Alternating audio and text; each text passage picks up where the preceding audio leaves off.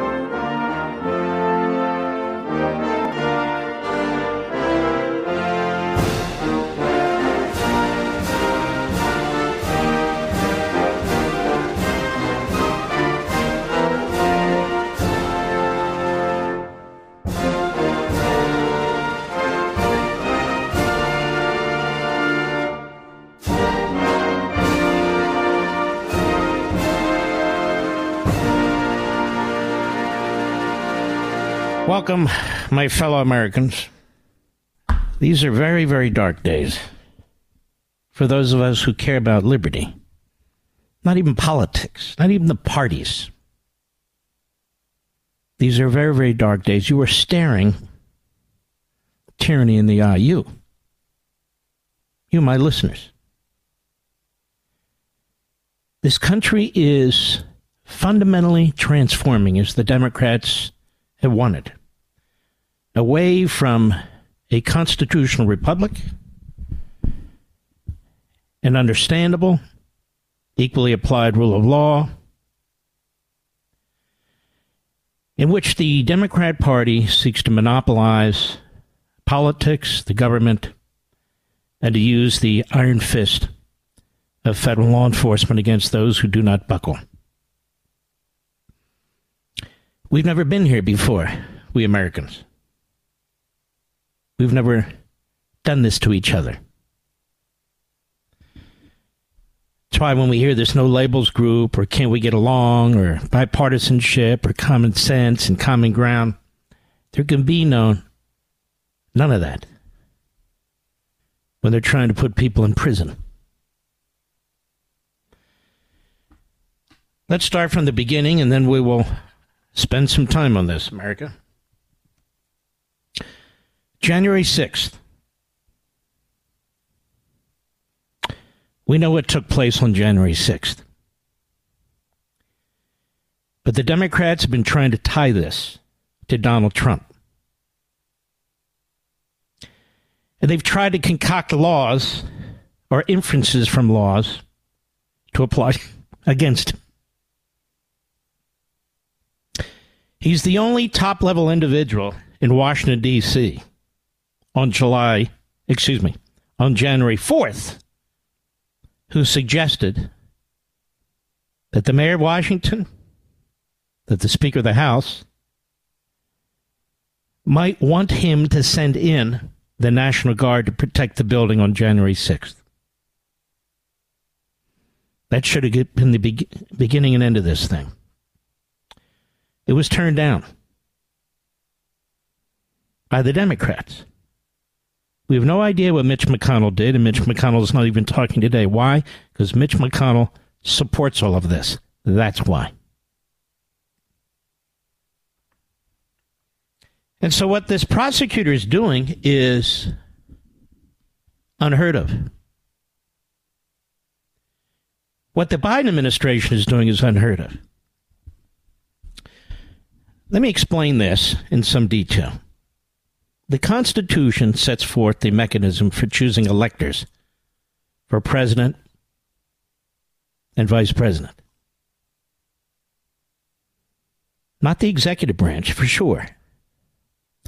Not the sitting president, for sure. There is no Department of Justice in the Constitution. There is no U.S. Attorney in the Constitution. None of that. They hadn't even created them yet. But they did create this government, and the election process is a purely political process. And so, if a political party is duking it out in a state, and that political party sees a close election, and after the votes are quote unquote counted after weeks of delay and harvesting and all the rest, and the party that is behind by 10,000 votes, 12,000 votes, 5,000 votes, feels that in the end they will succeed, they are free to send a slate of electors to the archivist of the United States who holds them until under statute January 6, at which time they, along with the other party's electors, perhaps certified by the state, perhaps certified by the Secretary of State and the governor, are sent to a joint meeting of Congress. And it's up to Congress to sort this out. Congress can easily say, no, those whole electors are out. No, we accept the results in this state or that state. No, that's out. That's gone. That's been done in the past. It was done in 1960 in Hawaii. It's been done in other states. Almost done in Florida in 2000 as a result of what the, Demo- the uh, Democrats were doing. There's nothing criminal about it. There's nothing devious about it. There's nothing illegal about it. You're not obstructing an election. You're not obstructing a result. You're not obstructing Congress. Congress will make the determination on what to count, what not to count, which is exactly what Congress did. The process is not supposed to be criminalized, where a single grand jury in Washington, D.C., being fed one sided arguments by a special counsel appointed by the party in power, by a prosecutor who's threatening lawyers and threatening witnesses with charges, with long term sentences if they don't if they don't buckle under. As if that's the pursuit of justice and punishing wrongdoing. What you are watching today is an insurrection. It's a war on the voting system. It's a war on the Constitution.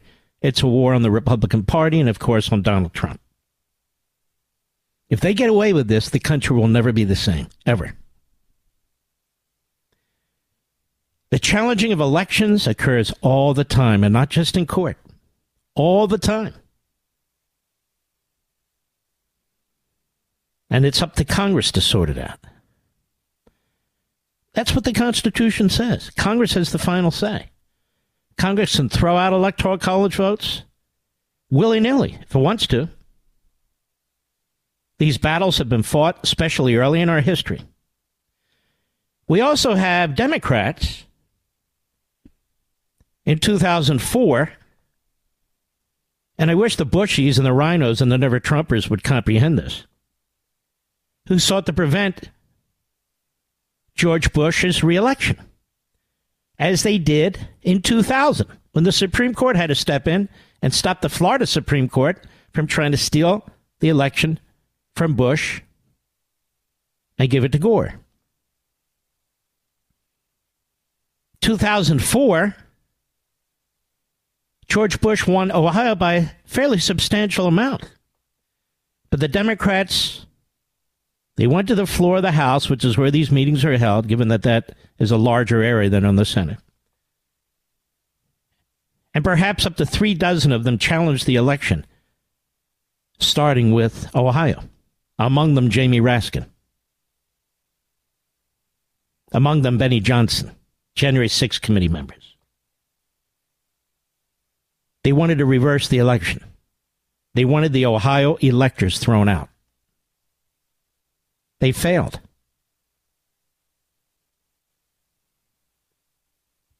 Were they prosecuted? Were they investigated? Of course not. Well, Mark, that's the system that's set up. Well, the system that is set up is the same system that these other legislatures or the Republican Party was using in these other states. The same system. Just a different way of challenging it. Ultimately, Congress has the say. A grand jury does not have a say. A U.S. attorney does not have a say. The Attorney General of the United States for the opposition party does not have a say. The executive branch has no say. None. False electors, fake electors, to give it the tinge of criminality. Congress is meeting. If they believe that these are false electors or fake electors, then they don't count them. If there's competing lists of electors from a state, then they choose one over another, they choose neither. That's how it works. So they try and muddle the water. That Donald Trump, in a speech, incited violence. Then why isn't Schumer in prison? And he was inciting violence against the Supreme Court. In fact, why aren't all the leftists in prison when they're inciting violence against justices, against their own country? Why isn't there crime tape around the DNC and Hillary Clinton's house and Bernie Sanders' house? Nobody who objected in 2000 or 2004 was investigated. And they, inve- they objected in 2016 too to Donald Trump. They tried to throw out legitimate electors.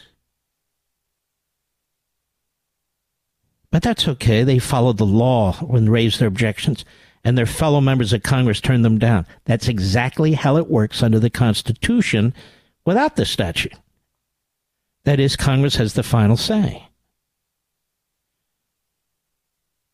The framers could not possibly have dreamt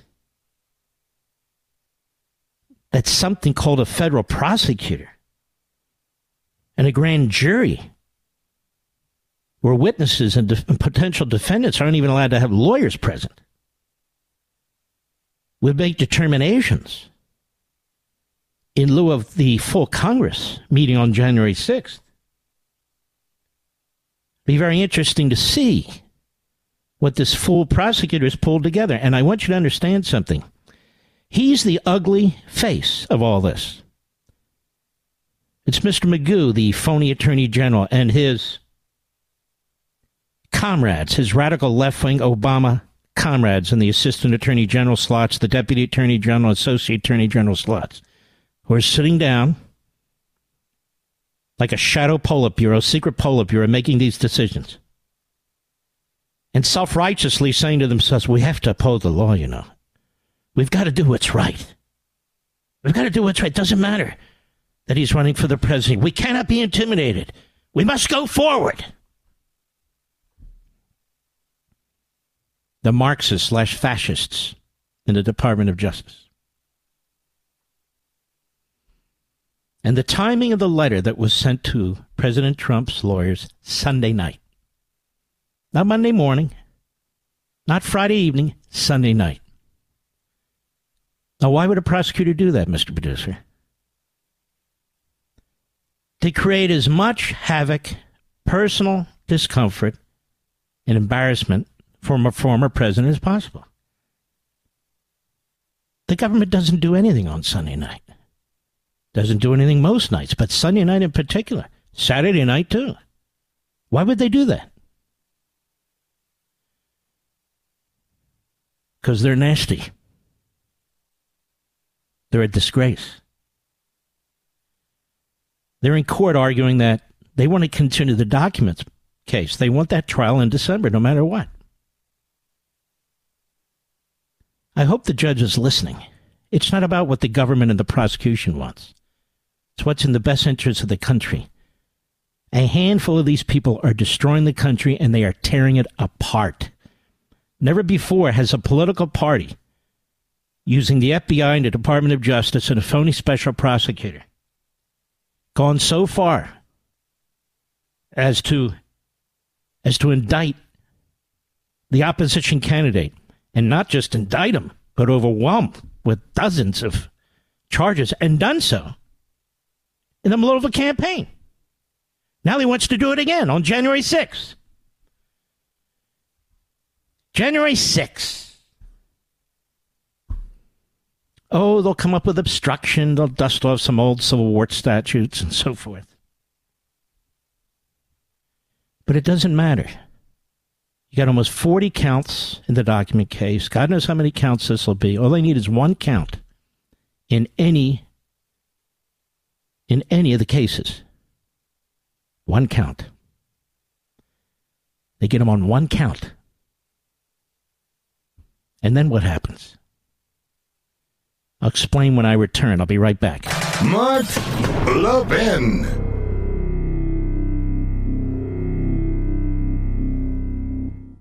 If we've learned anything over the past two years, it's that unexpected things can happen. For example, average IRA and 401k balances fell 20% last year, according to Fidelity. We didn't expect that, but here's something that could help if you have an IRA or 401k. Physical gold in your IRA. The World Gold Council says even central banks are buying tons of gold. Now, what does that tell you? Learn why many Americans are turning to a gold IRA with Augusta Precious Metals. They're the best. I recommend them to my friends and family. You should call Augusta and get their ultimate guide to gold IRAs. Feels good to know there's another savings option. Diversity is the key. Call Augusta Precious Metals at 8774 Gold IRA. That's 8774 Gold IRA. 8774 Gold IRA. Consult your financial professionals before making investment decisions and get disclosures at AugustaPreciousMetals.com.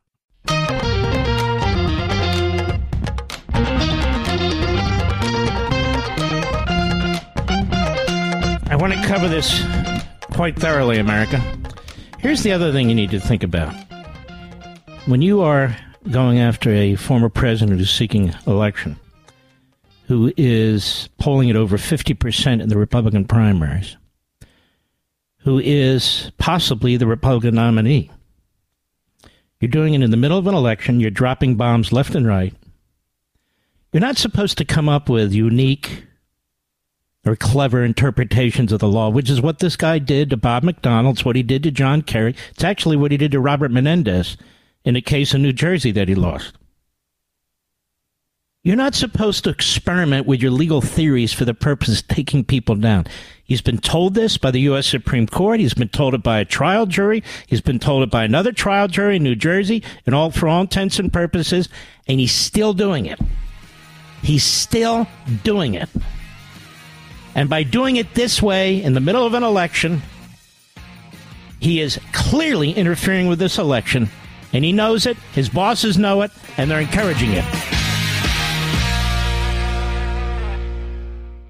If we've learned anything over the past two years, it's that unexpected things can happen. For example, average IRA and 401k balances fell 20% last year, according to Fidelity. We didn't expect that, but here's something that could help if you have an IRA or 401k. Physical gold in your IRA. The World Gold Council says even central banks are buying tons of gold. Now, what does that tell you? Learn why many Americans are turning to a gold IRA with Augusta Precious Metals. They're the best. I recommend them to my friends and family. You should call Augusta and get their ultimate guide to gold IRAs. Feels good to know there's another savings option. Diversity is the key. Call Augusta Precious Metals at 8774 Gold IRA. That's 8774 Gold IRA. 8774 Gold IRA. Consult your financial professionals before making investment decisions and get disclosures at AugustaPreciousMetals.com. Nobody says it better than Mark Levin. I'll go with what Mark Levin said because nobody could say it better. Call in now at 877 381 3811. By the way, Governor Ron DeSantis will be on the program tomorrow. Let me get back to President Trump. Oh, Thursday, sorry, Thursday. False electors, fake electors, fascinating. So let me get this straight, America.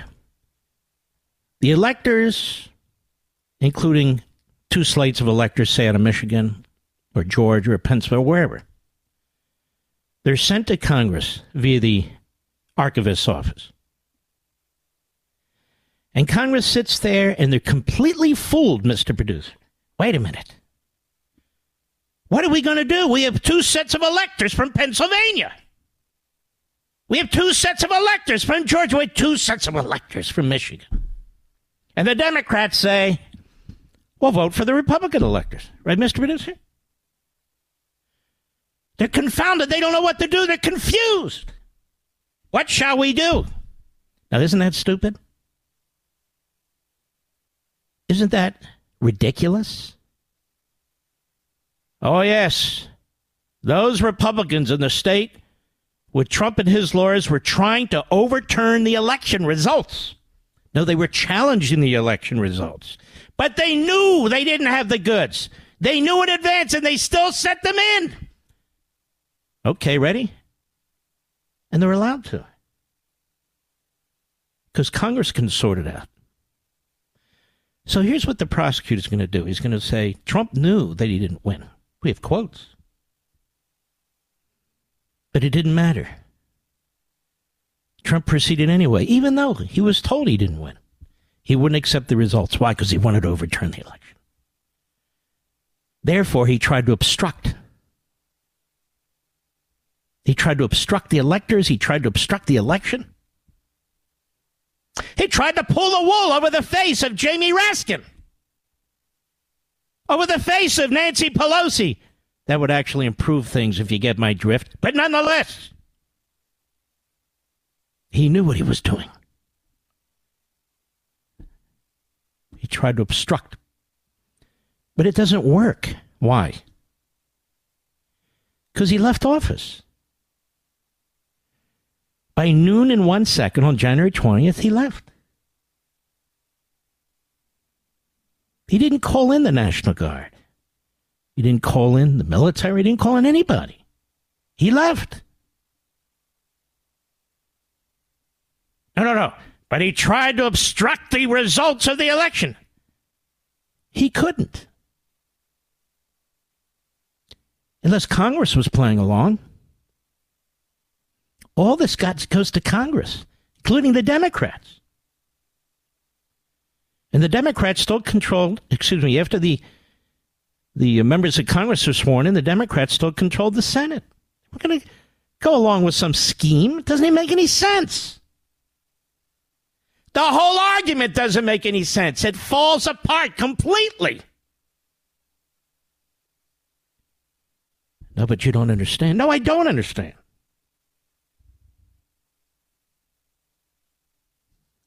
There's challenges to the certification. There's always challenges to the certification. And there's a process. Even if Congress can't agree among themselves, it keeps going and going and going until they do. The people who are obstructing and interfering with this process and creating a precedent that this country cannot survive is the Biden Justice Department. Let me ask you some questions, Mr. Producer in America. What then, going forward, if this survives, is an obstruction? So if a political party really believes that it should send another set of electors, it can't? If a president wants to call a secretary of state and say, can't you find some votes? He can't? So what can you do? What can't you do? We're going to have to rely on prosecutors in Washington, D.C. to tell us what we can and can't do? No, it's a political process. It's a political, there are no crimes. There's no crimes. So they're going to create them. You're going to hear obstruction. You're going to hear the word conspiracy. I haven't seen anything. I'm just telling you that's going to work. And you're going to have these marquee headlines that Trump sought to prevent the outcome of the election. Yeah, that's why he offered to send the National Guard. That's why he left office when he was supposed to leave office. And no, no, no, no. He incited the riot. He created it. So they'll try and pull it all together, which the January 6th committee tried and they failed. What is the crime? Wire fraud. He was raising funds, don't you know? Claiming that the election was a fraud, wire fraud. So they'll come up with these cockamamie arguments, and all they need to do is convince morons on a jury. Just one. We only need one. Another 20 charges, maybe 30, maybe 50, maybe 12. Just enough for a Washington, D.C. Trump hating Democrat jury. Just one. We only need one. Why? Because of the 14th Amendment, they'll argue. Well, what does that have to do with anything? This is another reason why this thug prosecutor wants all these cases handled during the course of the election. Let me ask you a question. What if we go all through this and Trump wins the presidency? Do you know that the Department of Justice, this prosecutor, and the Democrats have a plan for making sure he never serves one second in office, Mr. Producer? Do you know what it is? Section 3 of the 14th Amendment. That's their plan. What is it? Well, they tell you in the Hill newspaper. Two civil rights organizations are launching a campaign to pressure state governments, that's state attorneys general, to disqualify former President Trump from appearing on ballots in 2024. Now, that won't succeed. But the group says secretaries of state are empowered by the 14th Amendment to bar Trump from running for office because of the January 6th Capitol insurrection. They're raising enormous sums of dark money. These are the radical Marxist front groups. Mi Familia Vota and Free Speech for the People. Oh, one of those. And they're going to start with California, Oregon, Colorado, Georgia. They're going to move into Nevada, among other states. They're going to try at the first point. They get the secretaries of state taking him off the ballot. I doubt that'll succeed. But should he be elected, then they're going to say he cannot be sworn in because he was convicted of one count of wire fraud or obstruction or something related to January 6th. He's an insurrectionist. That's what they talk about. Section 3. Section 3. He's disqualified because it's involved in an insurrection. That clause bars from a series of public office of people who, quote, having previously taken an oath a member of Congress or an officer of the United States or as a member of the state legislature or as an executive or judicial official of any state to support the Constitution of the United States shall have engaged in insurrection or rebellion against the same. So they're taking the civil rights part of the 14th Amendment that was passed again to block officials in the Confederacy from running for office and undermining the uh, the federal government and trying to apply it to Trump.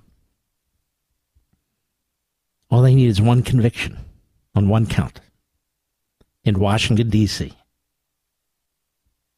And the door is open. Yes, there can be appeals and all the rest. These people are throwing this country into anarchy. This prosecutor is throwing this country into anarchy. This Department of Justice is throwing this country into anarchy. The media are throwing this country into anarchy because it serves the purposes of the Democrat Party and this revolution against a constitutional republic. Folks, I know what's going on here. That's exactly what's going on. Now, Mark, the office of the presidency is not mentioned. Do you think it's going to stop these people? Are you just going to say he's an officer?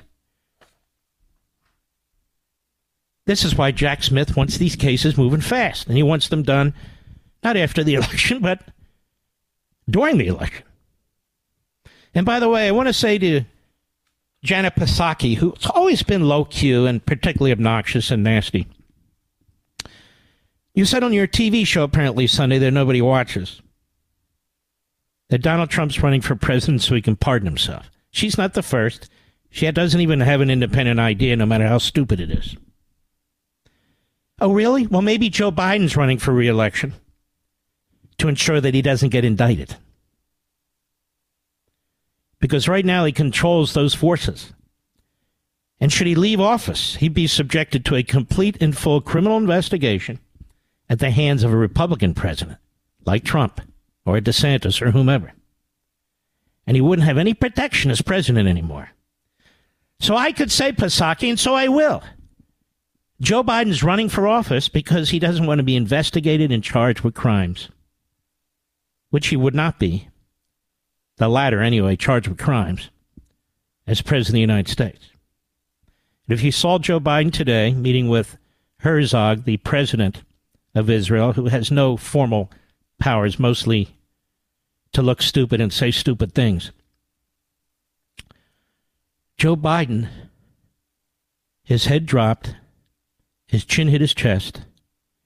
He's staring into his pants, barely able to read the cue card. And I said, Oh my God, the guy's having a stroke right in front of the. No. You know the whole world sees this? And the Democrat Party doesn't care?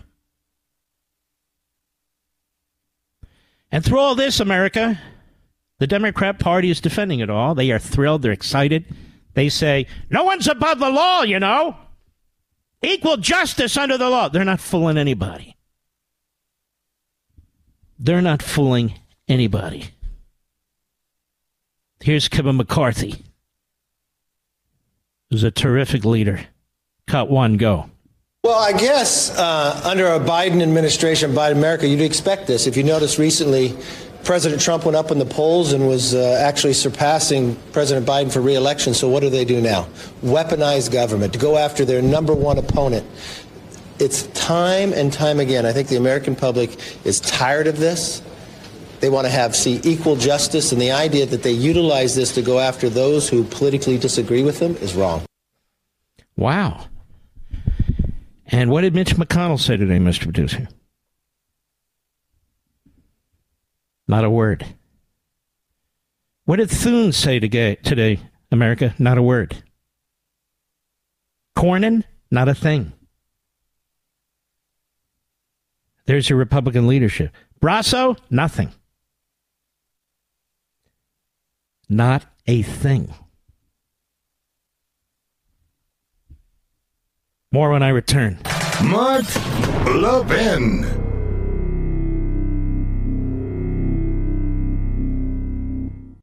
If we've learned anything over the past two years, it's that unexpected things can happen. For example, average IRA and 401k balances fell 20% last year, according to Fidelity. We didn't expect that, but here's something that could help if you have an IRA or 401k. Physical gold in your IRA. The World Gold Council says even central banks are buying tons of gold. Now, what does that tell you? Learn why many Americans are turning to a gold IRA with Augusta Precious Metals. They're the best. I recommend them to my friends and family. You should call Augusta and get their ultimate guide to gold IRAs. Feels good to know there's another savings option. Diversity is the key. Call Augusta Precious Metals at 8774 Gold IRA. That's 8774 Gold IRA. 8774 Gold IRA. Consult your financial professionals before making investment decisions and get disclosures at AugustaPreciousMetals.com.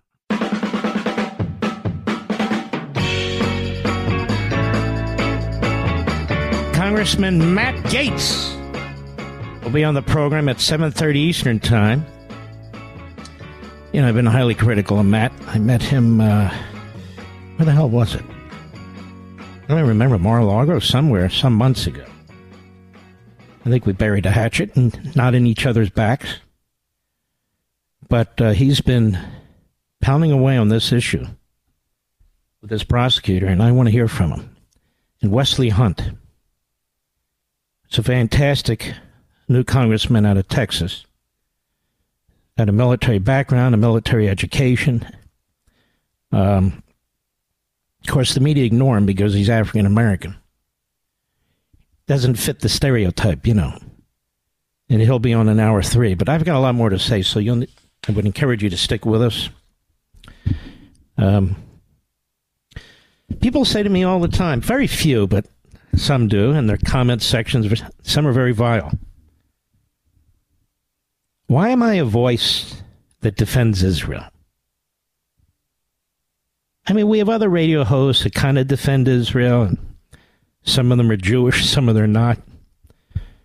My buddy Ben Shapiro is a strong advocate as well. Dennis Prager. Because, ladies and gentlemen, the people who hate Israel hate America. It's the same Democrats, the same radical Arab and Muslim and Palestinian organizations. I'm just being honest. It's the same self hating Jew groups like J Street and others,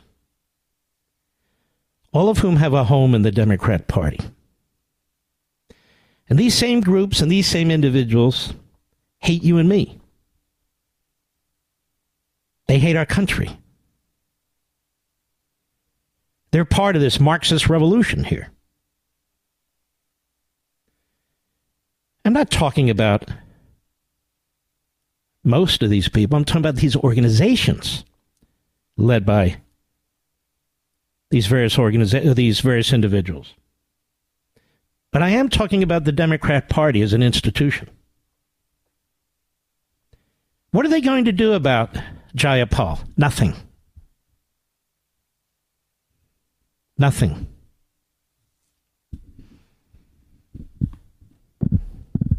How about the media? They're going to come down hard on these these anti-Semites in the Democrat Party. They'll mention it, be hit and run, and they'll move on.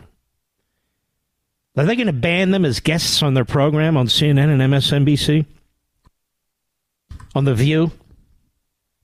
No, they like anti Semites. They get him ratings, may even agree with them. They promote AOC, she's an anti Semite. They promote Tlaib, she's an anti Semite. And they hate America too. Hate it. They're part of this group called the Democrat Socialists. It's a real group that goes around funding elections. But they're not Democrat Socialists, they're Marxists who hate the country. And Marxists hate Jews. That's why, as a Jew, as an American, I know I'm blessed to be in this country with Judeo Christian values laced throughout our founding document, throughout our Constitution, and used to be throughout our culture, but not so much anymore. I'll be right back. This segment of the podcast is exclusively sponsored by Pure Talk. Pure Talk offers great coverage and can save your family money on your wireless bill every single month. Go to puretalk.com to find the plan that's right for you. Thank you again for listening, and thank you so much for this sponsorship, Pure Talk. He's here. He's here. Now, broadcasting from, from the underground command post, deep in the bowels of a hidden bunker, somewhere under the brick and steel of a nondescript building, we've once again made contact with our leader, Mark Levin. Inciting an insurrection, they say, America. Inciting an insurrection, they say, Mr. Producer. Well, let me make my opening and closing comment on that to the jury. You ready, Rich? The prosecution stands here today accusing a former president who's running for president again of inciting an insurrection. So I want to ask you people a question. If you're going to incite an insurrection, within 24 to 48 hours of that insurrection, do you on your own suggest to the head of the Joint Chiefs of Staff, to the Secretary of Defense, to the Chief of Staff of the Secretary of Defense, to contact the Speaker of the House and the mayor of Washington, D.C., and offer 10,000 armed professional reservists in the Army to be available to protect the building? Is that what you do? When you're plotting an insurrection? Which they turned down.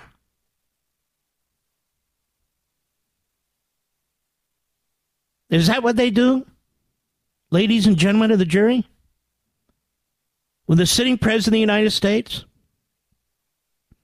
offers 10,000 troops armed with military weapons to protect the Capitol building. Does he then encourage an insurrection? No. If you are leading an insurrection, you don't offer 10,000 troops to protect the very building that you seek to overthrow, the government you seek to overthrow, now do you?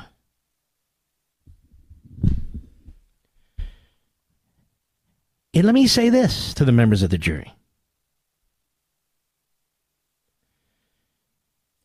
Why doesn't the government present you? Why didn't it? With one, just one piece of evidence, one text message, one email, one handwritten note, in which the sitting president of the United States says words to the effect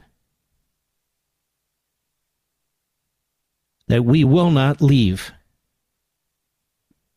the office of the presidency under any circumstances. Do whatever you have to do, including encourage our supporters to overthrow the government. Where is that piece of information, America? I don't want to hear about witnesses who've been threatened. I don't want to hear about witnesses who see their lives in front of them being destroyed for the next 20, 30, 40 years, being in prison, being threatened by the prosecution. We don't need to hear from them. Where is the physical evidence? There is none. It's a funny way to run an insurrection, don't you think? You also heard, ladies and gentlemen, because I played it as defense counsel, the part of the president's speech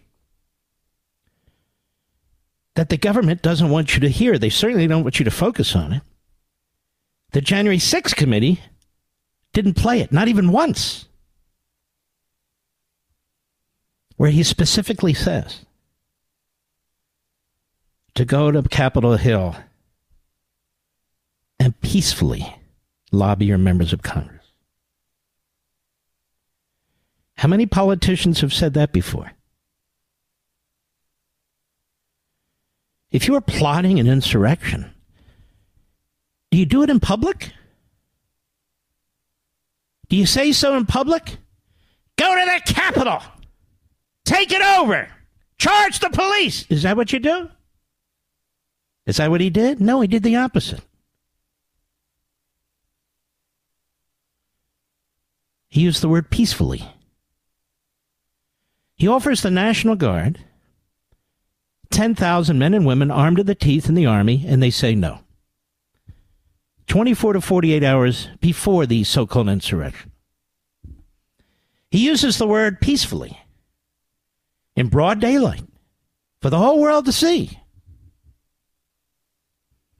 It's a strange way to whip people up into a frenzy and send them to Capitol Hill to attack police and so forth and so on.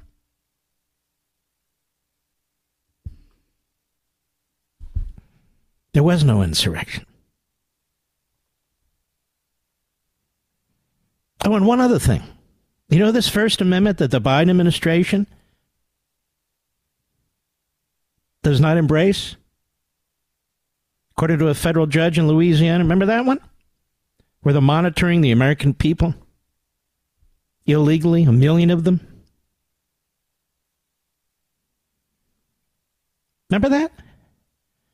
Were any of the leaders of the so called insurrection contacted by President Trump? Did he pick up the phone and call them and encourage them to, to attack cops or to break into the building? If so, why don't they present that evidence? Instead, they say the speech broadly encouraged A, B, C, X, Y, Z, all of whom, of course, are on the hook for decades in prison. Because he didn't. Would the January 6th committee by now tell us about it? No, he didn't.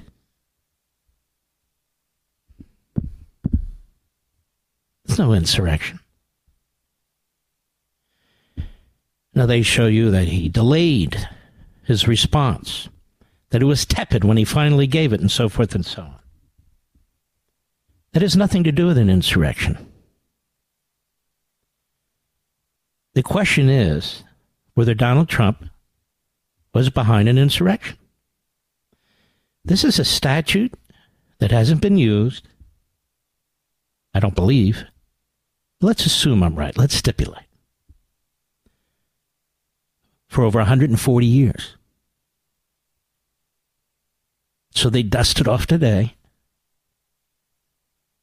And they try and convince you to use it. Why? Because they have nothing else. Now they talk about obstructing the outcome of the election. Obstructing the outcome of the election, that's what we're doing right here as I stand here in front of you. This this case didn't have to be brought today. It didn't have to be brought this month. It didn't have to be brought this year. It could have waited until after the election. But over here, this prosecutor, he wants to effect the outcome of the election. I don't call him an insurrectionist, but nonetheless, that's what they're doing. And he works for the candidate who's running against my client.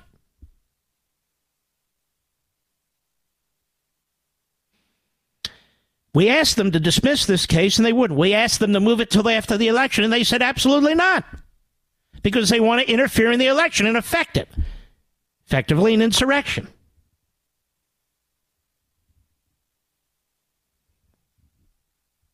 Now, as for these fake electors, that's a very, a very bizarre way of putting it.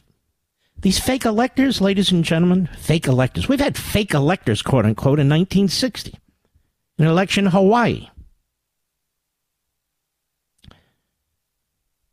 The people who determine whether they're fake electors or two, two groups of electors and how do we sort this out is Congress. I want to read to you the relevant part of the Constitution. I'm not going to do it now. Congress decides. We have members of Congress who've stood up to challenge elections. In 2000, in 2004, in 2016, they wanted to throw out the votes in Ohio. Before that, they wanted to throw out the votes in Florida. Their colleagues said no. Just as Congress is free to do or not to do under the Constitution. Fake electors? Members of the House and members of the Senate of both parties, they hear the arguments, they make objections, and they decide if electors are legitimate or not, or whether to choose them. They're not blind, they're not stupid. So the Democrats were going to go along and vote for the Republican slate of electors in Pennsylvania or the Republican slate of electors in Michigan and say, oops, the Republicans are right. No, they would have said no and they would have fought it. And because they still controlled the Senate, they would have won. Because under our system, it takes members of both houses to throw out electors or to approve electors.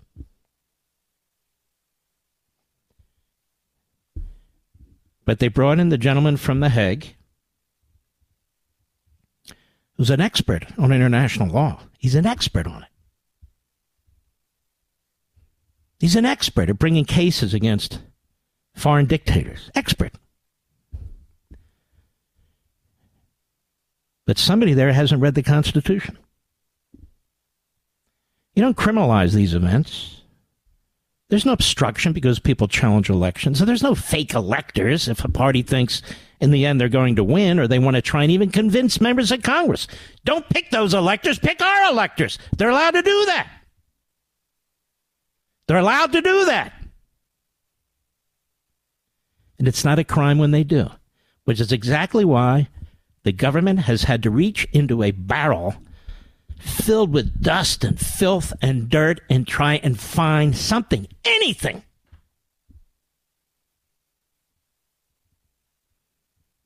To use against my client. You're not supposed to do that when you're a prosecutor, when you're in the middle of an election, when you're dealing with a former president.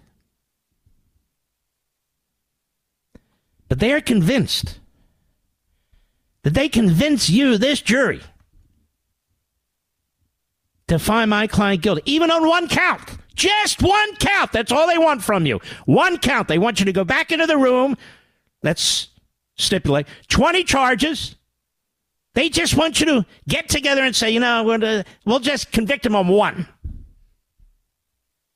Now, why do they want to do that? Why are they in a hurry? because they're the ones interfering with an election. And they want you to carry out their work for them. One charge. So they can prevent him from serving as president should the American people decide he should. That's why. I went for good measure, and they want him in federal prison for the rest of his life. This case should never have been brought. It's, it's been built on threats against his lawyers, threats against his former staffers, word of mouth, thoughts, comments, arguments. And yet that's what happens in every democracy and in every meeting and, and so forth and so on. Every disagreement is not a crime, even if you don't agree with anything that was done. Doesn't make it criminal. Even if you, in your own view, think it was wrong to consult through your lawyers or any other way, and I don't know any of these facts, I'm just suggesting. The Republicans in this state or that state, to come up with another group of electors. You don't like that.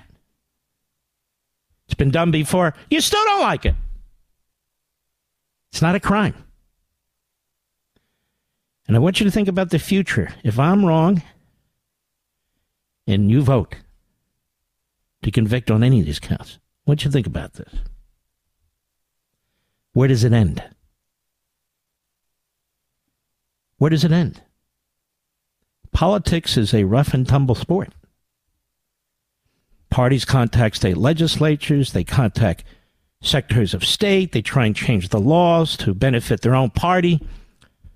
They write letters, they consult lawyers, they talk among themselves, they write emails, they write texts. Any prosecutor with the kind of resources that the government has can cherry pick this, cherry pick that, cherry pick this, cherry pick that. And next thing you know,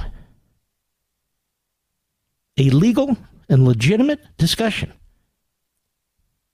over how to battle over electors in a state, how to count ballots, how to persuade officials in a state to your point of view can be criminalized. Where's the line? We don't know. This has never been done before. And if it's done here, it'll be done against Democrats. This is what's meant by criminalizing the political process. This case should never have been brought. It was resolved. It was resolved by Congress. President Trump did leave office. President Trump did offer the National Guard to protect the Capitol building. He was turned down. No steps were taken. None. No actions were taken. While he was the most powerful man in the planet, while he was president of the United States, while he was commanding the armed forces, not one step was taken to prevent Joe Biden from being sworn in on January 20th. I'll be right back. Mark Levin.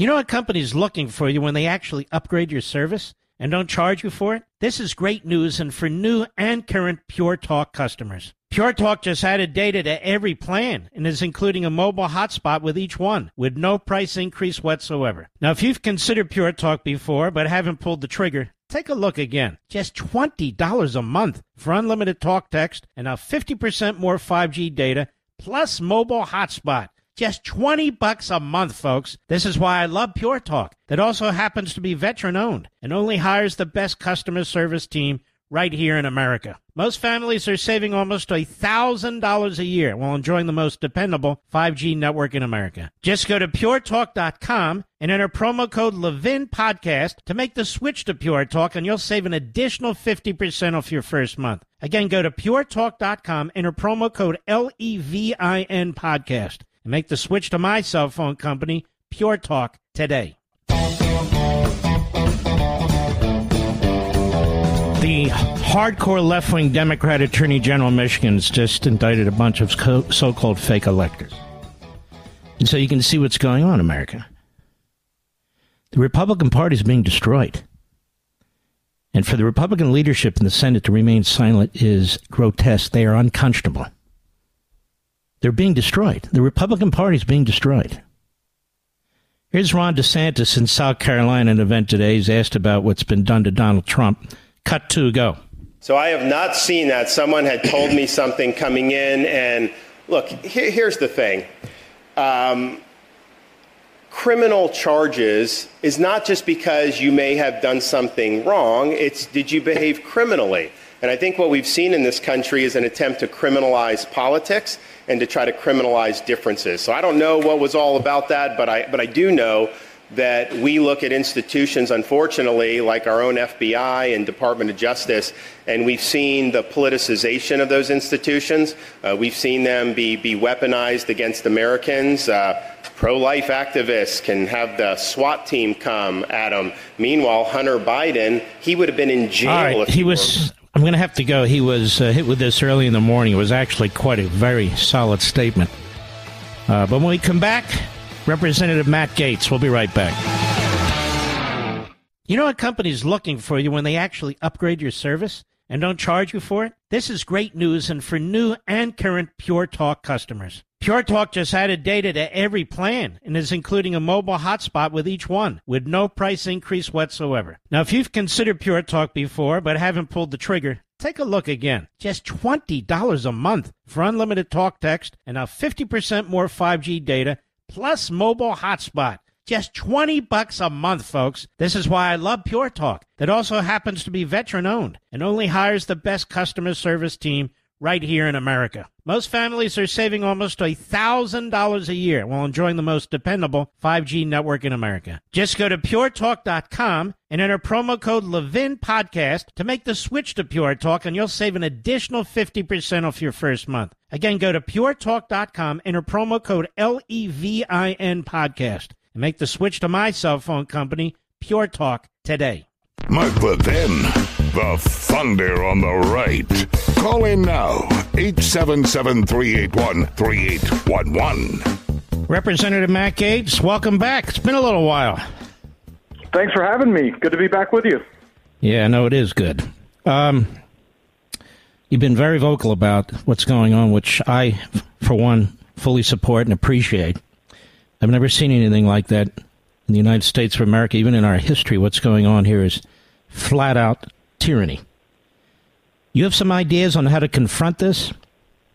Yeah, I think the fundamental problem in Congress is that too many Republicans view this as law enforcement activity and maybe, uh, as Durham cast it, some people leaning into their own biases, whereas I view this explicitly as an election interference operation.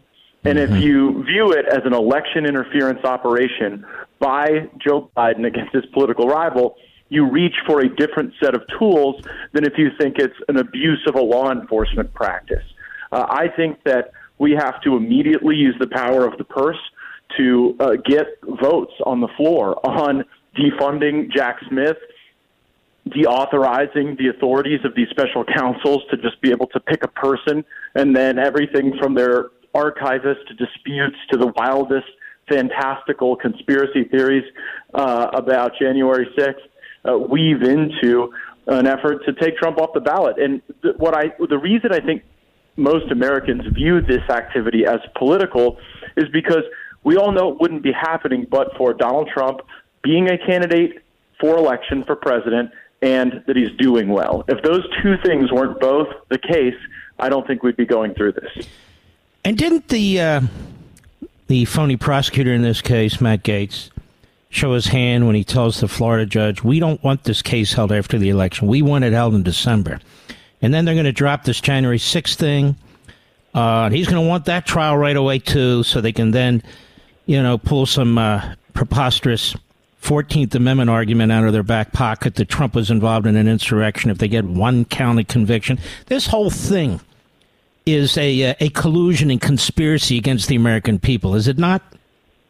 Yeah, and the great irony is that they morally self preen that they are the great vanguards of the republic and of democracy itself. The left says that for the sake of democracy, we have to have our choices limited at the ballot box. And, and I think you have taken us a few steps down the road from here. These prosecutions are not an end unto themselves. They are an effort to try to, by force of, of judicial law, not by force of the ballot box, uh, disqualify President Trump from any consideration here. And one thing that really gets me, Mark, is that Jack Smith is himself not being transparent about people on his team. The way the American people really came to understand the Mueller investigation as a political operation was when we started learning about the people who had been assembled, their uh, donations to Democrat candidates, their service as Democrat operatives. And uh, I'm concerned that several of the people Jack Smith's working with uh, have similar conflicts. And that is being hidden because we were effective in exposing it last time. So if you don't give Congress information, I don't think Congress should give you money. And, and I always want to bring the discussion back to that because you can say anything you want in a speech or a letter or a tweet. The bottom line is, are we still going to write the check for this stuff? And if we do, then it will continue. Is there any stomach up there, Matt Gaetz, for forcing this man to testify? I know what they do. They create their own immunity situation where they open up an investigation, where they bring charges, and then they say, uh, we can't do that because we're in the middle of an investigation. But the investigation is the issue. Right. Is there any stomach right. up there for, for, for looking into this from the perspective that you're speaking about? Uh, and also having this man explain why he's doing what he's doing when he's doing it. You would think that the Congress would see the necessity of such a discussion in the event of an unprecedented utilization of prosecutorial powers to interfere with a presidential election. Uh, I worry. I have had colleagues in our strategy discussions and in our closed door meetings say that they'll never vote to take one dollar away from the special counsel or the Department of Justice or the FBI because they they would then fear that we were the party of defunding the police. As absurd as that characterization what? would be, yeah. Oh no, we've had Republicans say that they can't even vote against giving the FBI their new $325 million headquarters because they don't want to be seen as anti law enforcement. And I think that really misses the forest for the trees. Are they aware that the FBI, the Department of Justice, is federalizing local law enforcement? That the FBI Well, and this Department of Justice is interfering with the with the apprehension of criminals and imprisoning criminals? Don't they know how to speak? I mean, they got elected to the House of Representatives. Don't they know how to explain things? Uh, unfortunately, there's always the lure of federalizing everything. I mean, we saw George Bush federalize education, and liberty minded people should be concerned when we see that more and more local prosecutors, local law enforcement are relying on federal grants in order to meet their budgets. And while that sounds nice for a member of Congress to say, oh, I voted for a grant to help law enforcement, the cumulative effect of all of that is this groupthink that can then be weaponized against Trump or anyone in a vertically integrated way. I mean, do you think it? Does any American think it's an accident that you have a local prosecutor going after Trump, Alvin Bragg, a state prosecutor going after Trump, uh, you know, uh, state level with these uh, attorney generals uh, like Tish James and others, and then you've even got the federal level with Jack Smith. It, it is a purposeful effort to try to ensnare with lawfare uh, that which they cannot defeat with free, fair, honest, open elections. Well, this is what's bothering me. Congress is in charge, ultimately, on counting electors. Um, you have your own elections to handle. The whole federal election system, Congress created. The Department of Justice, the FBI, Congress creates all the all the judgeships except for the Supreme Court, and that Congress can't do a damn thing. I mean, I just find this really preposterous. They are interfering with a presidential election. It's the second one they're interfering with. They interfered with the midterm election. If Congress isn't going to do something about that, and by the way, when we talk about Congress, I mean the House. Where the hell is Mitch McConnell? He doesn't even say anything, this guy. He really is in favor of all this, isn't he? He said that explicitly after January 6th, that he said uh, that he, you know, he wasn't going to speak about or worry about Trump because he was going to hope that the Democrats took care uh, of him. And that is a sentiment that certainly is reflected in Mitch McConnell's behavior. Uh, I think that Senate Republicans find it uncouth that there is a populist force for retribution against evil and injustice that many of us are rallying around in President Trump. They resent it. A bunch of those senators re- just wish President Trump would have gone away so that they could have run for president. And that is a dynamic that does foist upon the House, I think, an added obligation to take action. Uh, on, you know, I will say on Jim Jordan's behalf, he has asserted the federal equities regarding our funding and the fact that this is an election and the House of Representatives does have a role in that process. And uh, I think that we need to have Jack Smith given testimony sooner rather than later if he doesn't respond to that desire, asserting, as you said, these uh, ongoing investigation claims, then we should issue a subpoena. And power of the purse, power of subpoena, power of contempt, power of impeachment. Amen. We have to bring all these powers to bear because we see how the left is bringing every power node they have to bear uh, in a really anti democratic and fascist way.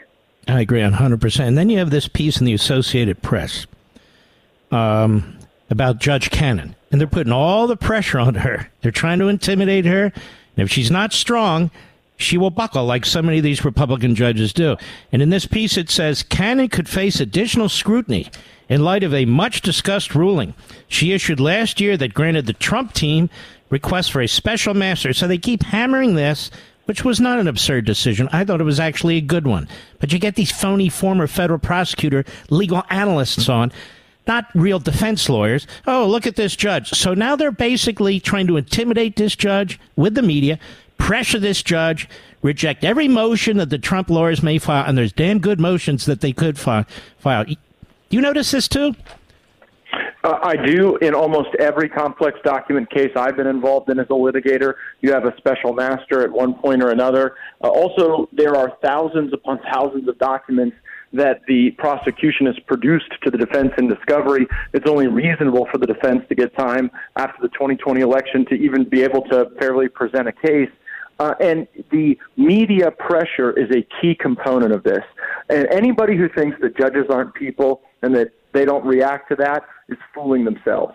And what they're doing isn't just election interference, it's judicial interference because they're trying to mount pressure on a judge to try to to really have a show trial. I mean, basically, right? I mean, they're they are trying to have some sort of like Middle Eastern desert justice trial uh, mm-hmm. when we're talking about the country that uh, is supposed to be a vanguard for rights and due process. And uh, if we go down this road I think the whole world will suffer immeasurably for a generation at least. And I see Congressman Matt Gaetz, the radical left wing Democrat Attorney General of Michigan, Dana Nessel, has now charged 16 so called fake electors in Michigan. Do the Republican bigwigs in Washington understand that this is also an effort to destroy the Republican Party? I do, and actually, I think that's the broader narrative about January 6th is that they had to use that event to try to take these authorities that we typically directed at foreign terrorists and threat groups around the world, and they wanted to call MAGA a domestic terrorist organization, and they wanted to turn those exquisite authorities inward. You see that with the surveillance that we've exposed. You now see it with these ridiculous arrests. People were just putting their name forward in the event that there were a rejection of electors. Exactly. These people had no desire to break the law. They thought they were working through the law and the Constitution, and uh, I, I think that, that those charges are totally ridiculous.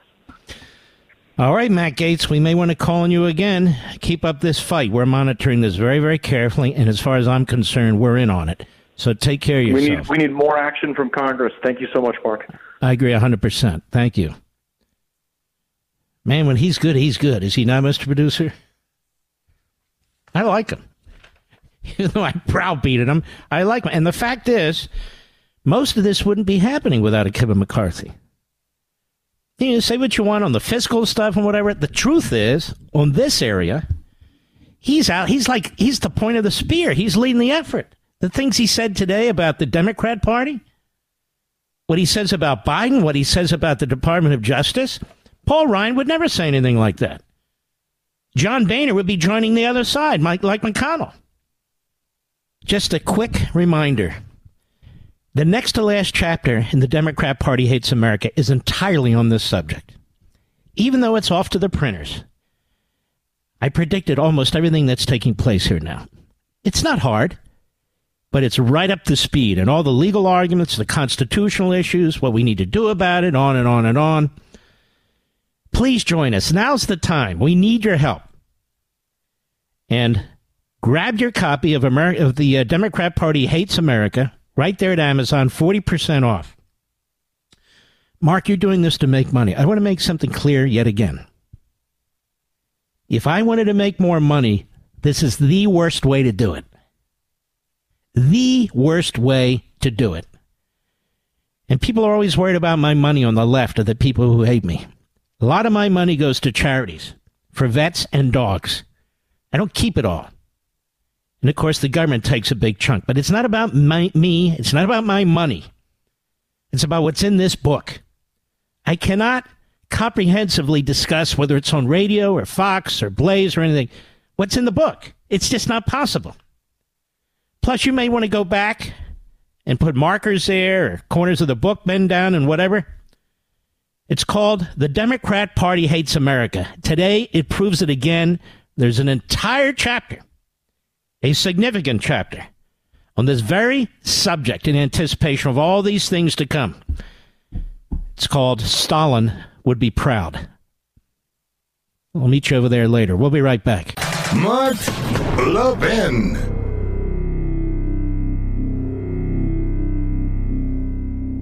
You know a company's looking for you when they actually upgrade your service and don't charge you for it? This is great news and for new and current Pure Talk customers. Pure Talk just added data to every plan and is including a mobile hotspot with each one with no price increase whatsoever. Now, if you've considered Pure Talk before but haven't pulled the trigger, take a look again. Just $20 a month for unlimited talk text and now 50% more 5G data plus mobile hotspot. Just 20 bucks a month, folks. This is why I love Pure Talk. That also happens to be veteran owned and only hires the best customer service team right here in America. Most families are saving almost $1,000 a year while enjoying the most dependable 5G network in America. Just go to puretalk.com and enter promo code Levin Podcast to make the switch to Pure Talk, and you'll save an additional 50% off your first month. Again, go to puretalk.com, and enter promo code L E V I N Podcast, and make the switch to my cell phone company, Pure Talk, today.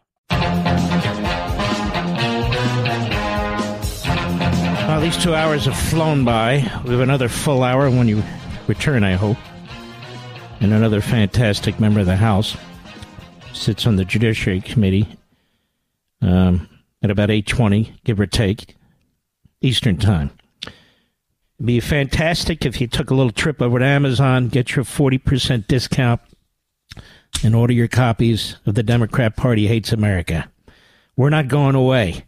I'm not going away. I didn't write this book just just to write a book. I wrote it because we need it. I wrote it for us, for you and me, not for the Democrats, not for the media. This is this is a war.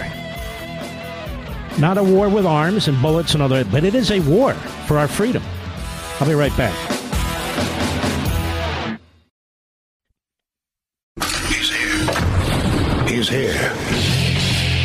Now, broadcasting from, the underground command post, deep in the bowels of a hidden bunker, somewhere under the brick and steel of a nondescript building, we've once again made contact with our leader, Mark Levin. Hello, America.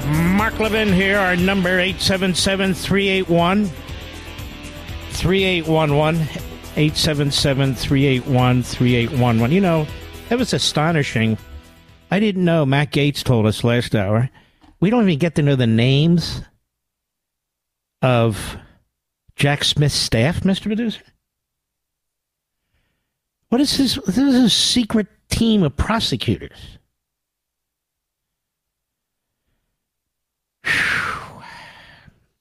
The pressure tactics on the judge. You want to hear somebody who's a complete ass? This Eugene Robinson of the Washington Post. This is a truly stupid man. Sanctimonious man. Throws around terms when he's talking about you, millions of Americans, when he's talking about Trump. And then we get this no labels crowd, which is called no labels, so they don't even make any sense. Bipartisanship, they went, I want you to listen to this guy, and I want you to tell me you want bipartisanship with this a hole? With this piece of trash? Of course, he's on the morning schmo show. That guy is a complete lowlife. In fact, he gives lowlives a bad name. It's too bad we don't know all about your background, Joey. I'm sure there'll be some very interesting things. No, Mr. Producer, you agree? Oh, my goodness. Oh, he's a great guy, I understand. Yes, oh, yes, he's, fantastic. I won't say more, Joey. But you'll say anything about anybody you don't like. I won't say anything. Oh, no, it's not that conspiracy theory about the intern. No, no, no. It's more obvious than that, don't you think, Mr. Producer? Everybody knows about it too. But no, we won't do that to Joey. Cut nine, go. I mean, this is textbook fascism, um, and it, it's it's outrageous.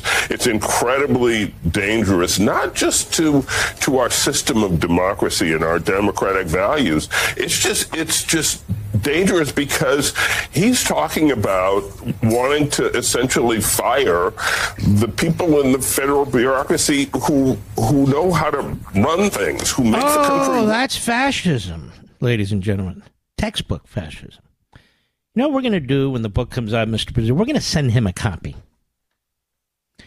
We're going to invite him to read it and come on the show and debate it. Go ahead. Our air cleaner, who, um, uh, who, who keep us safe uh, in the intelligence agencies and in the Defense Department and everywhere. Ah, shut up, you idiot. Yeah, they're doing a hell of a good job. You and the bureaucracy. Look how they wrap themselves in the military and police, and they hate the military and they hate the police. What they love are the politicians with all those stripes on their shoulders and stars who do what they're told to do. And for God's sakes, don't touch the administrative state because the Democrat Party, just understand, Reagan was right about this iron triangle, and I'll expand it. It's the Democrat Party, it's the unelected Democrats in the bureaucracy, backed up by the unelected Democrats in the courts. And then the third part of the triangle, the Democrats in the media We have a state media. That's them. We have a state party that wants monopolistic power. All in the book. That's the Democrat Party.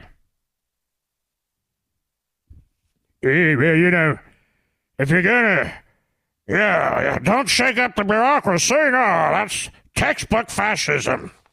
What a schmuck. What a fool. Then there's Jen Psaki, whose very existence at MSNBC proves the point of the incestuous relationship. They go out of their way to hire the biggest, dumbest, idiotic mouthpiece for the biggest, dumbest man to ever sit in the Oval Office. And I want to say this, by the way, before I forget. Dr. Jill, you damn well better be putting depends on your man. Because we don't want our furniture in the Oval Office to be stained with his. What are they? Trickle down. That's right. We don't want his trickle down to ruin the furniture. We all know what's going on. They have to put this guy together every morning. Here's your teeth, honey. Here's your teeth. Don't forget the depends. Oh, uh, come on, honey. Yeah. Get him on. Do your thing. And take the uh, take the sleep apnea thing off your face. You're walking around. You look like a rhino. Take it off your face. Uh, do I have to, honey? I like. Take it off. Take it off. Here's your anxiety pills. So you stop yelling at people and cursing at people for no reason, Joe. It's got to stop. Shut up, you. Hey, Joe. It's got to stop. And Joe, when you're meeting with this president of Israel, look, I, I know he's a Jew. I know, I know. I got it. I got it. You have to sit down. You got to go through the motions. I got it. I got it, Joe.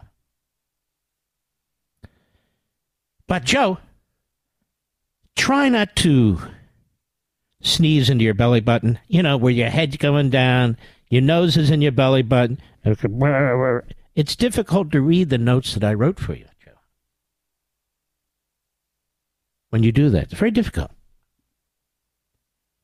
Okay, okay, honey. Anyway, here's Jen Psaki on the morning. What is this Morning Joe thing? The guy has no ratings.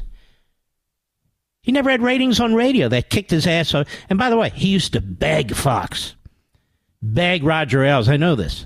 Begged him to get a show. So look, MSNBC pays him, so he's flipped. Much like Joe Biden, he's flipped. Go ahead, cut eight, please. Here's where I think sometimes we lose the thread. Trump is not running because Yeah, he cares about policy. No, no, no, He's no, no. running because Yeah, he wants to prevent himself from going to jail and pardoning himself potentially. Oh, th- oh, now you tell us. Who knew?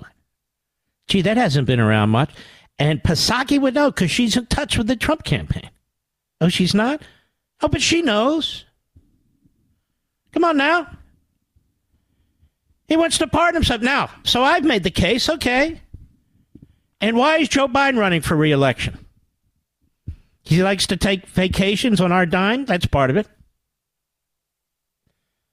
Part of it, he likes to fly. Hey, can I fly on the plane again, honey? I love the ice cream on Air Force One. May I? Joe. Joe, knock it off. Come on, honey. I want to go. I want to go. I want to go to France. There's a little ice cream spot that I like over there.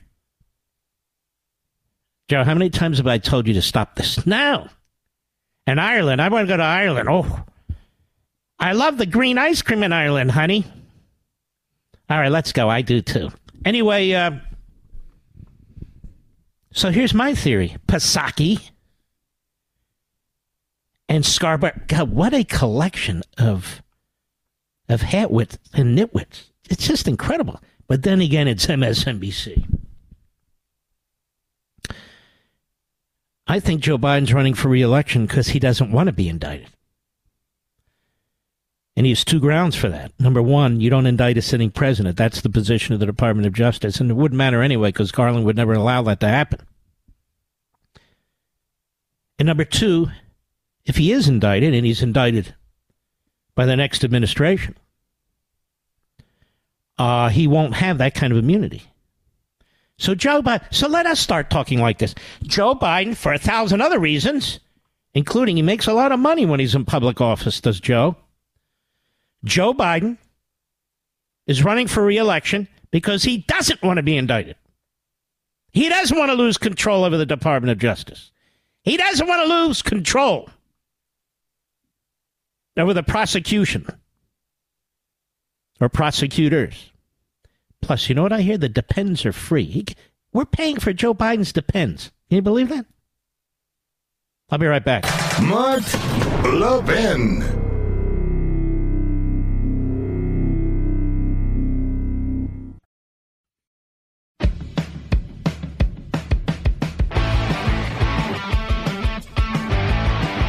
Wesley Hunt is a great patriot. We've had him here before. He's uh, served his country like a great patriot. He's now in the House of Representatives doing the same thing. Wesley Hunt, how are you, sir? I'm doing fantastic, sir. Thank you so much for having me on. It's a very pivotal time in our history. I really appreciate it. It is, sir. isn't it? The dark clouds Yes, are forming Yes, over sir. this republic. And what's happening now is so unconscionable. What the Democrat Party, the Biden administration, and their thugs are doing, unbelievable. What's your take on this? So, so literally, Joe Biden is literally the worst president we have seen in modern history, and he is weaponizing our three-letter agencies to go against his political opponent. So, the Iowa caucuses are literally in six months. In six months, and you have a current president that is using the FBI and the DOJ to go after not only a former president but his current political opponent, who was up by 30 points in every single political poll. We would expect this from a banana republic. We would expect this from Venezuela and China and other horrible nations, but not these United States of America. And when you talk about dark clouds are forming, they are absolutely forming. And what I've realized is that every time they do this, every time there's another investigation, President Trump's polls go up because the American public are sick and tired of watching this happen to our country every single day. I spoke to the president a few weeks ago, and he told me something I thought was very important. He said, Wesley, they aren't coming after me. They're coming after you, and I'm just standing in their way. And that's why President Trump is our guy, and he is literally the only one that can remove these storm clouds from forming in the future. And you know, uh, Wesley Hunt, the thing about what he said is so true. They're destroying and have destroyed already our justice system, our criminal justice system. This whole January 6th thing they're talking about is to intimidate. Let, let me put it to you this way Do most of your fellow Republicans in the House, some in the Senate, understand that this is a war on the Republican Party? The Democrat Party wants to monopolize control over the government, over politics, and ultimately our lives. That this is a war on Trump, it's a war on the Republican Party, and it's a complete effort to undermine our republic. Do you think almost to a man and woman the Republicans in the House understand that? I think the majority of us actually do understand that. I think the issue is is that there are a lot of people that don't want to do what it takes to preserve our democracy, to preserve our future. I think a lot of people take an apathetic approach because they think this is going to miraculous, miraculously disappear and it's just going to go away. And it's by the fact, sir, that we just found cocaine in the White House and it gets dismissed. We have no idea whose it was. I mean, we know whose it was, but you know what I mean. We have found weed twice in the White House. $10 million has gone to Hunter Biden. The plea deal that Hunter Biden got, which was, which was an absolute complete joke. And you're talking about this Biden, this family, that's one of the most corrupt families that we've ever seen in the history of this country, and the backdrop of going after President Trump, and that you still have many Republicans that are not willing to step up and tell the truth. And I, and I really commend those of us that are willing to do that. And I think we are the ones that are actually going to save this country from the brink of disaster. But I would love to see every single Republican member of Congress stand behind President Trump and understand that without him, we are going to lose our republic. We always talk about every election being the most important election of our lifetime until it actually is. This is the most important election of our lifetime. Are we as a country going to choose communism or are we going to choose capitalism? Are we going to choose fascism or we are going to choose what made this country the greatest country in the world and that's brave Americans that want to stand for individual liberties and freedom. President Trump rep- represents one and Joe Biden and Kamala Harris, who they have doubled down on, represent the other. This is a very pivotal time in our country. Hundred percent. Now, Congressman, I I'm old enough to remember when the great, now late, dear friend of mine, Ken Starr, was independent counsel. Yes. And the media would greet him every morning when he had a cup of coffee in his hand as he was going to the office. And they were there every night when he was returning home. And they were attacking him. They knew the names of every member of his staff. They were attacking them.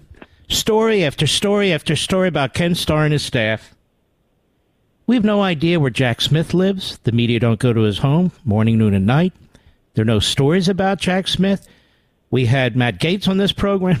He tells us yeah. that we don't even know the names of the people he's hired to investigate President Trump. What do you make of this?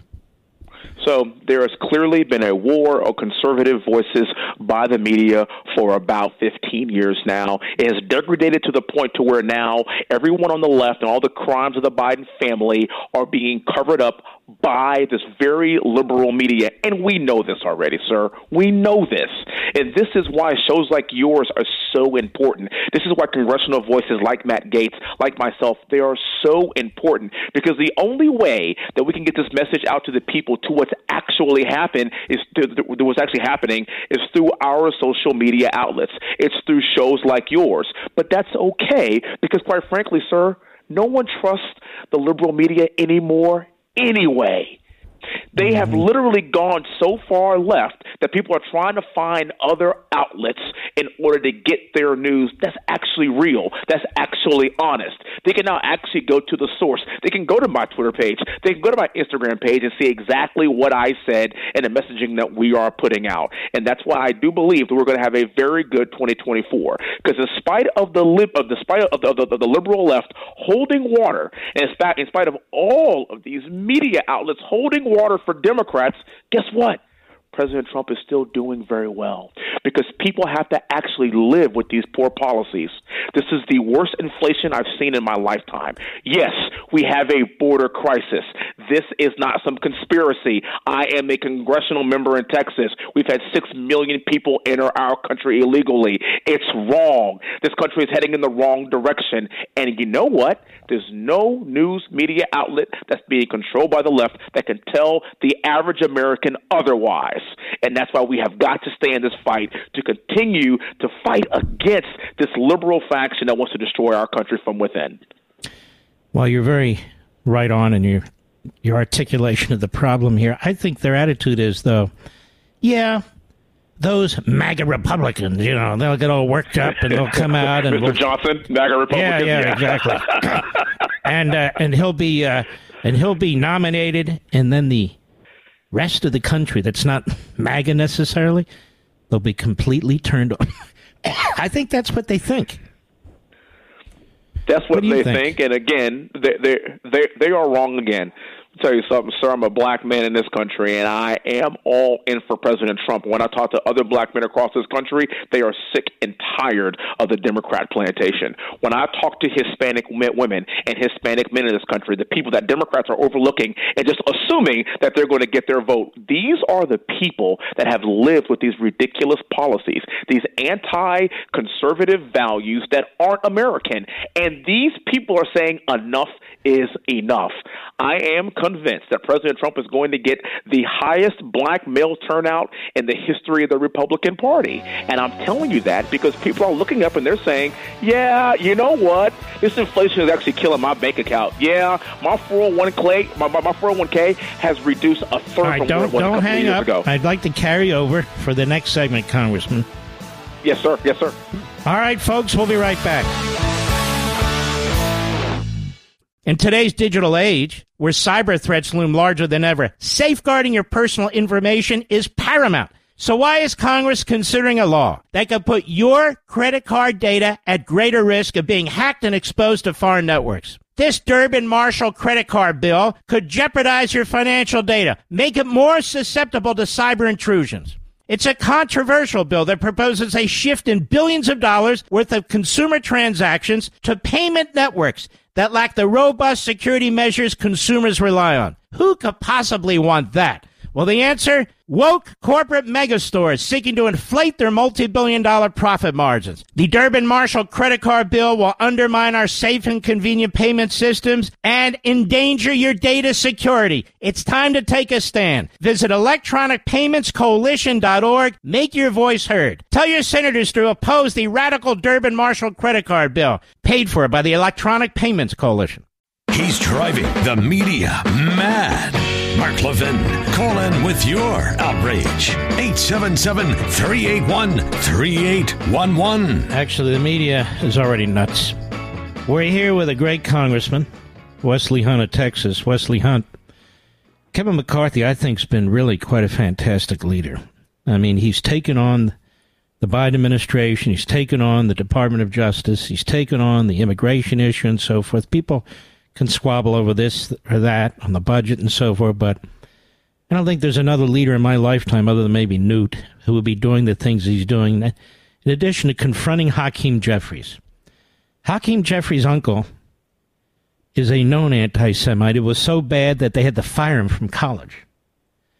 And um, he was close with Louis Farrakhan, and he said these horrific things about Jews. And when Hakeem Jeffries was in college and in, in, a significant position, he defended him. Actually, defended what he said. This is uh, all under the under the blanket, under the sheets. Wouldn't be, of course, for Trump or anybody else, but he's the leader of the Democrats. So Kevin McCarthy says, "Look, your party, Mr. Jeffries, whether it's Jayapal or whether it is Omar or Tlaib or AOC or Pressley or down the list." Is anti Semitic. It is a growing poison in the Democrat Party. Now, what are you going to do about this? And so we have this big vote today where all but nine members of Congress voted that Israel is not a racist state. It seems to me that's a relatively low bar. I'm glad people voted that way. But among the nine were the people I just mentioned. Do you think the Republican Party would tolerate nine neo Nazis? Or nine Klansmen among their ranks the way the Democrat Party tolerates this? Under no circumstances would that happen. And I watched in horror, and I watched these people vote on that in a way that was completely un American.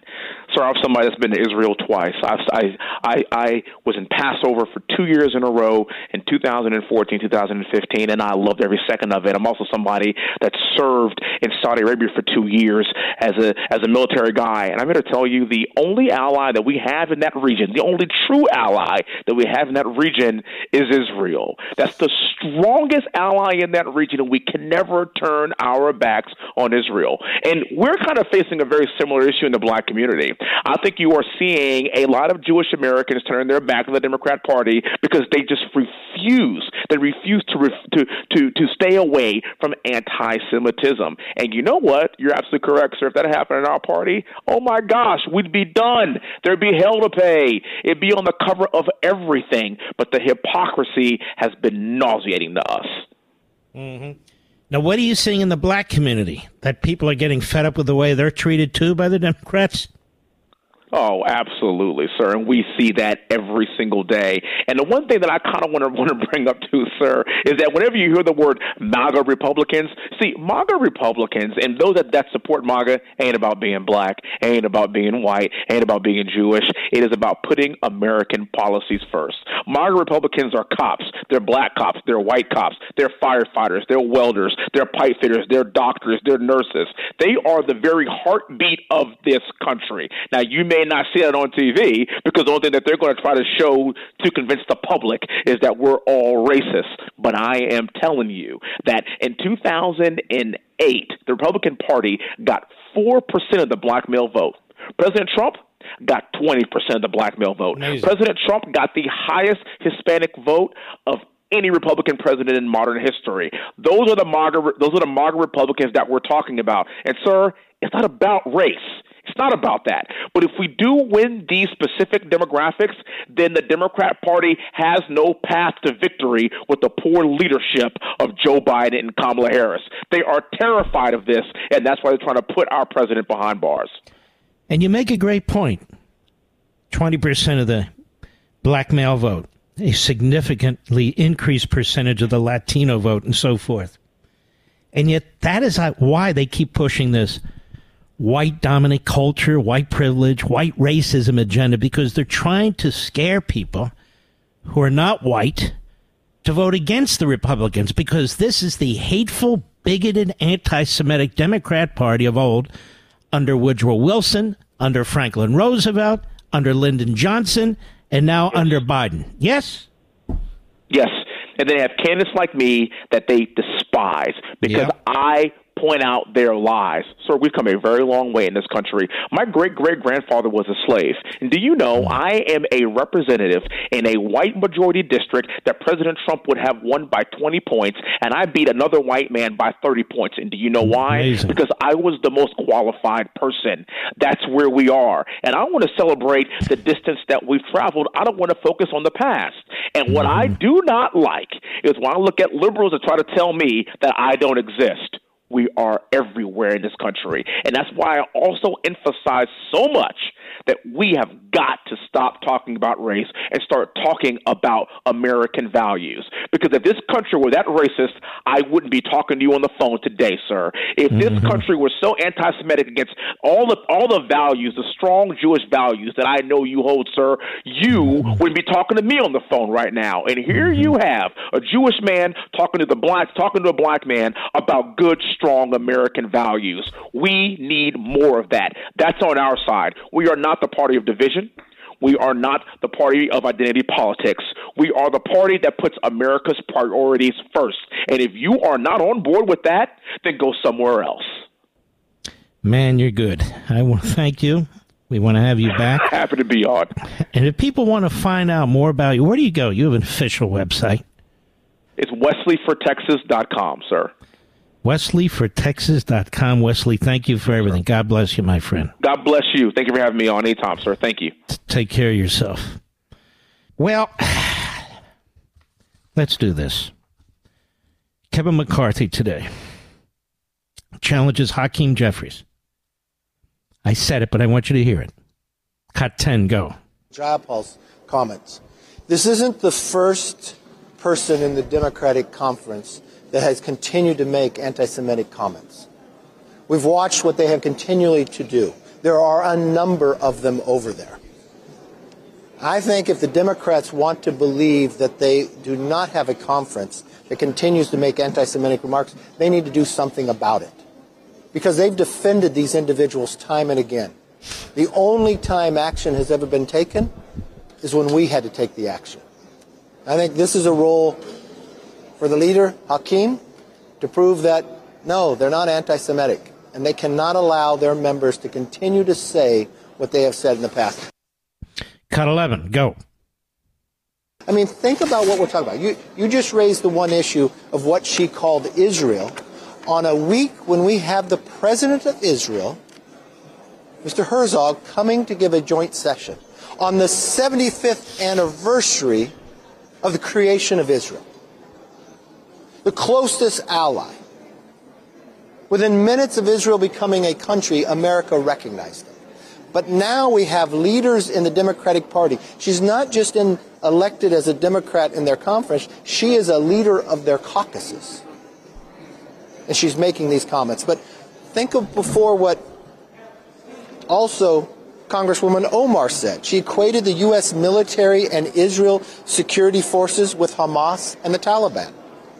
She said support for Israel is all about the Benjamins. Supporters of Israel have an allegiance to a foreign country. Tlaib, what did she say inside their conference? That she had a calming feeling when discussing the Holocaust. Who in their right mind could even say that? Betty McCollum introduced a resolution to condemn Israel and support Palestinian terrorist organization. These are just multiple Democrats on multiple times consistently saying anti Semitic remarks, and it has got to stop. These are all individuals in the Democratic Conference. Do they think Israel is an evil state? Well, if they believe differently, they should take action against their own for the comments coming from their leadership within their own Democratic Party, and that's wrong. See, Eugene Robinson, I don't think you've condemned any of this. Joe Scarborough, how much of this have you covered? How much has MSNBC covered of this? And yet they will bring these women, mostly women, but men too, as guests on their network. AOC, Omar, others. They're on CNN. They're on MSNBC. They take these racist, Jew hating bigots, America hating scum, and they put them on the air. Because the Democrat Party, the Democrat media, and the government are tied at the hip. They're never going to turn on their own. Never, ever. Because we're in the middle of a revolution and revolutionaries stick together until they've won. Then they stab each other in the back, you know. Elise Slotnick on CNN today. Elise Slotnick on CNN today. Cut 12, go. There's going to be a vote proposed by a, a resolution introduced by a Republican today, uh, basically stating that. Um, are you going to vote for that? Do you believe that that's problematic for your caucus, for your party? So, you know, I, it seems like every week when we come back over the from the weekend, it, there's just a lot of inflammatory rhetoric that's just being thrown around. That sort of leaders often forget that people are watching and they take their cues. Leadership climate is set at the top. So, I obviously didn't agree with Representative Jayapal's statements. She walked them back. Um, we also had some crazy inflammatory statements yesterday about the connection between COVID 19 and Jewish people for someone who's been invited to testify in front of Jim Jordan in the Judiciary Committee. So I put out something that just said, like, can we just cool it on the rhetoric? Um, she apologized. Uh, uh, she called um, and reached out to me. Um, and we have a statement or that we're going to, or a resolution okay, that so we're this, voting on. This, this, this, this person is running for the Senate in Michigan. So you see, Mr. Producer in America, you see how they create a an environment of relativism so now Jim Jordan, who's strongly pro American, who's not a bigot, who's not a racist, who's never said a foul thing, nothing about Jews. But he's thrown in there somehow, some way. Because Robert Kennedy's going to testify. He, the guy's a crackpot, Robert Kennedy. What is with our people that embrace guys? Like? I know we want to defeat the Democrats. I know we want Biden to be defeated in the Democrat primary. I know we want a third party like this Cornel West is a Maoist, for God's sakes. Okay, run, but do we have to embrace them? You know, that guy sounds good. He says a lot of the same things we do. You hear people say that, Mr. What the hell's wrong with us? Get out on our issues. Fight on our principles. Don't get dragged into their hell. For God's sakes. You don't have to support Trotsky against Stalin. And look at this woman. She's running as a moderate in Michigan. She sound moderate to you? Maybe she'll be no labels, Mr. Producer. No, la- if you're no labels in the middle of this, you're an impotent f- buffoon. Huntsman wanted to be president, lost. So then he becomes ambassador to China. I think it was under under Obama. Oh, no labels. No, that guy's got no principles. It should be called not no labels, no principles. And I'm voting for him. Why? Because I don't know where he stands. But I do know they, they're going to talk to each other. Oh, that's good. I'll be right back. Mark Levin.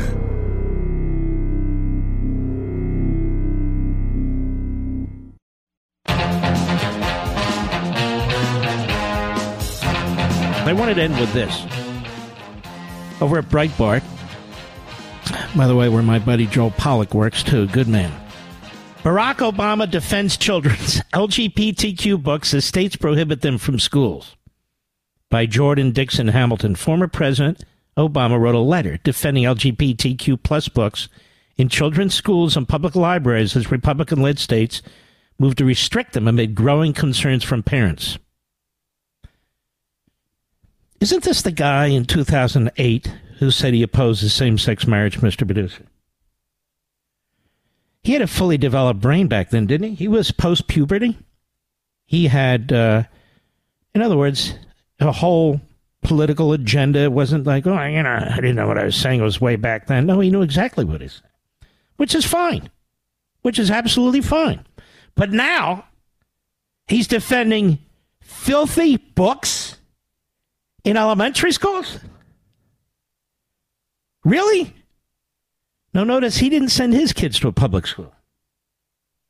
He sent them to a very expensive private school in Washington, D.C., where Al Gore sent his kids, where all they send their kids. You know, Biden sent his kids to a very expensive school in Wilmington. Oh, do say. Oh, yeah, so we can go down the list, right? Lizzie, Dizzy Warren, and the others. But for your kids, you see, it's different. His kids didn't have LGBTQ plus books in their school. No. He protected them. But your kids to Barack Obama mean nothing. Power, baby. Please go over to Amazon, sitting there waiting for you, 40% off. People are really starting to jump in. The Democrat Party hates America. Please join us. Now's the time. 40% off. I'll see you tomorrow, and God bless each and every one of you.